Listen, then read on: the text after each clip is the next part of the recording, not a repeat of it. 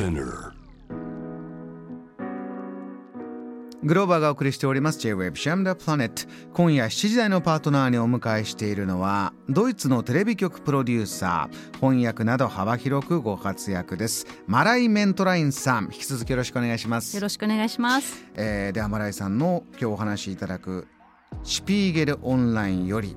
前回ご登場いただいた時のお話になった鉄道月9ユーロ乗り放題切符。その後どうなった？前回驚いたんですよ。9ユーロで乗り放題の切符。1200円。あ1日乗り放題かな？と思ったら月なんだよ。1ヶ月およそ1200円で。ドイツ国内どこでも行ける鉄道切符。これは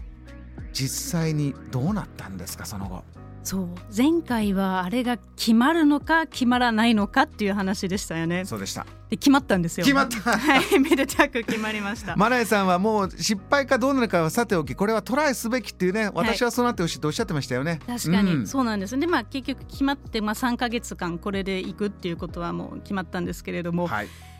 じゃあ、えーどうなったかっていうとまあ端的に言うとあの25%利用者がアップしてるんですね。電車を使う方25%アップ。導入がスタートしたのは6月からですね。そうです。えまずこの1日か2ら週間。そうですそうです、もうそれでも早速本当にこう電車に乗る人がすごく増えたっていうことですよね。うんうん。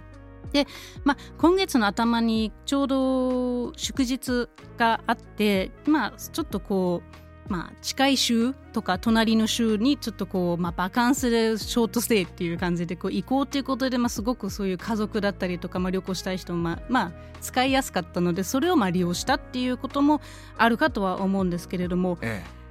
まあ、その反面えうんあの結構これは楽しくないねこれストレスたまるよねっていう声も結構聞こえてきてます。ストレスたまるよねの声。激安お得イエーイの声。まあうん。もちろんあって利用者がね25%アップしてるんだけれども、ストレスたまるよねはどんなシチュエーションでそういう声が出てきたんですか？まあ、特にストレスあるいはまあそのイライラ感を感じているのはもともと電車利用していた方々ですよね。つまりあの、まあ、今までこう普通に座れて乗れたのがもう立って乗らないといけないのと。あそうか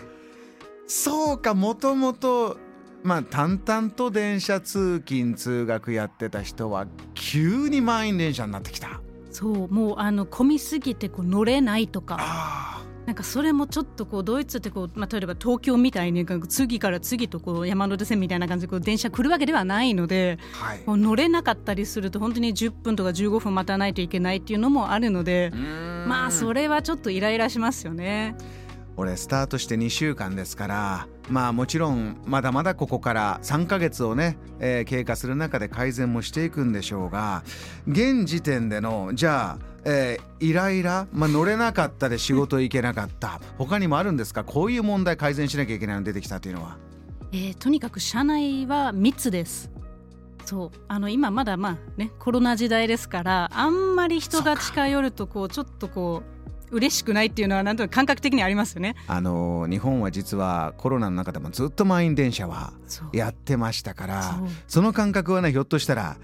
違うかもしれませんがドイツはもうかなりそれはストレスなんですか？ストレスみたいですね。やはりこうドイツ人は満員電車っていう概念にあまり慣れてなくて、うん。あの自分のやっぱパーソナルスペースって絶対必要なんですよね。もともとそうなんですね。もともとそうなんですよ。その、うん。ひ近いところに人がいるっていうのが慣れてなくてこう東京とかにドイツ人が来るとこうでっかいリュックを背負ってこう街の中で、まあ、日本人がこう右から左へこう飛んできますからね。こう フィッフィッってこう飛ばされちゃうっていう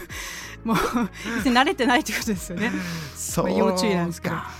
そこでこの電車の状況、まあ、たった2週間ですけれどもじゃあどうしようか。鉄道各社はどうなってるんですか、うん。これは。まあ嬉しい声もあるんでしょうがやや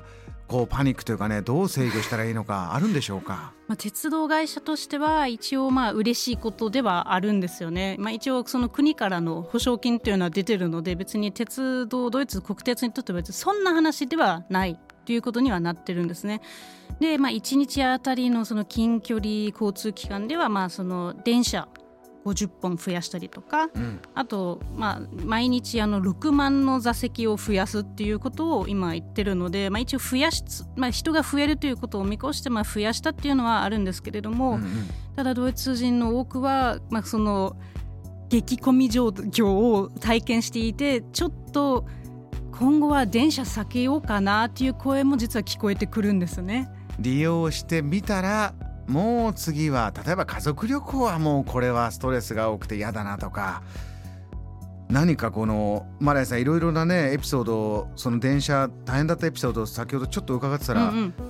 あのトイレから出られなくなった事件っていうのも起こったんですって？そうみたいですね。なんか電車が混みすぎて、あの自分がこのその手トイレ手洗いを使っている間、人がいっぱいドアの前に立ってしまったせいで30分間トイレから出られなくなってしまったっていう、まあ、事件ですよね ある意味。あのはい、入りたい人も入れなかったってことになりますよね。そうですねお互い様ストレスですよね。いやまあ、そこはなんとかできなかったのかとちょっと思いつつ コミュニケーションで。声かけてね。そう。なんかあったんじゃないかなと思うんですけどそういう問題もあの出てきたのとあとやはりマナー問題ですよね。マナそう。あのドイツっていうのはあの、まあ、犬もそうなんですけどあの自分の自転車を電車の中に持っていくこと可能なんですけれども、まあ、それがこう利用者がこんなに増えると自転車を持ってくる人もその分増えてくるんですよね。でめちゃくちゃ場所を取ってしまうから、ー、うん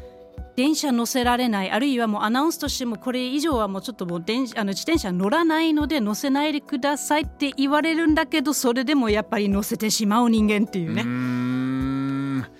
あの日本ですとこのベビーカーをね満員電車の中で、えー迷惑がられて、えーでもそれは世の中みんなで子育てしようよと、ね、ベイビーちゃん大変な方を迷惑がるなんてそれは違うだろう。こんな議論が、えー大きくなった時期ありましたけどもひょっとしたらねそういう子育ての方も